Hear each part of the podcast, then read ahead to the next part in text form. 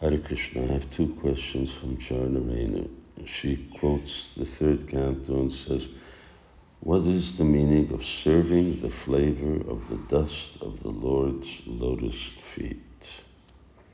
We uh, read a lot about serving Krishna's lotus feet. So that's a common statement. But here, this expression actually unfolds what serving Krishna lotus feet means. Even when we talk about serving Krishna, actually we mean serving Krishna's lotus feet. But Krishna's serving, but serving Krishna's lotus feet uh, isn't something that's accessible to us. Uh, what here Prabhupada is saying is that we serve the flavor of the dust of the Lord's lotus feet. So, two meanings. It could be many more, but uh, right now to Krishna walks barefoot. So there's so many dust particles that cling to his lotus feet. And uh, those dust particles uh, become energized.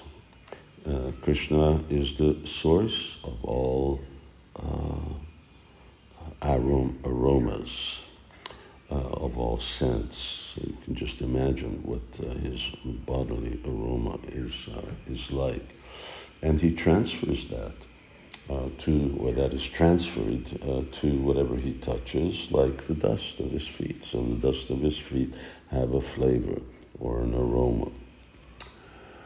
Uh, when we approach something like a flower, that has a wonderful aroma, what's the first thing that we do? We, we want to smell it because that's its main characteristic feature. So the uh, aroma uh, of uh, the dust of the lotus feet. So this aroma is so so pervasive uh, that then our natural uh, approach is to serve by smelling the flavor of the dust of the Lord's lotus feet. Now, of course, our business is not smelling, our business is serving. We are all talking about serving the flavor. So, serving the flavor here really means yes, we do service to the different agencies uh, of uh, that come in contact with Krishna's lotus feet. Das, Das, Anudas. We are the we are the Anudas. Uh, the uh, flavor is the Das, the dust is another Das, uh, and there's Krishna's lotus feet. So uh, now the other understanding, what about uh, the uh, devotees? Now, often uh, it is considered that the dust of Krishna's lotus feet, just like we hear sometimes that the dust of the Lord's lotus feet take offense. Even if Krishna doesn't take offense, the dust of his lotus feet takes offense. So the dust of Krishna's lotus feet is the Vaishnavas. And we, they are the dust. And now what is the flavor of a Vaishnava? What is the most characteristic thing of a Vaishnava? The most characteristic thing of a flower is its aroma. The most characteristic thing of a servant is its service.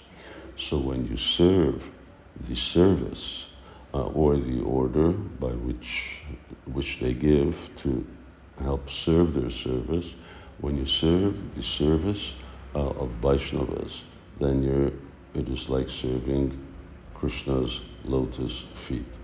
That is how you serve lotus feet, uh, by assisting Vaishnavas in their service and spreading Krishna consciousness and so on. So once again, Gopi Bhartu Padakamalayor Dasa Dasa Anudasa. And her second question is that in Chaitanya Charitamrita, devotees were sitting in front of Shakshi Gopal with Lord Chaitanya and they saw that Lord Chaitanya and the deity were of the same complexion. So she said, well, since the deity is black and Lord Chaitanya is golden, how could they be of the same complexion? Well, there are two alternatives. So the usual one is that Chaitanya Mahaprabhu's body turns black. Uh, turns blackish, like Krishna, to show that he is non different from Shakshi Gopal. And the other, less common alternative, but it's also a possibility, is that Shakshi Gopal turns golden to show that he is non different from Chaitanya Mahaprabhu. Simple. Hare Krishna.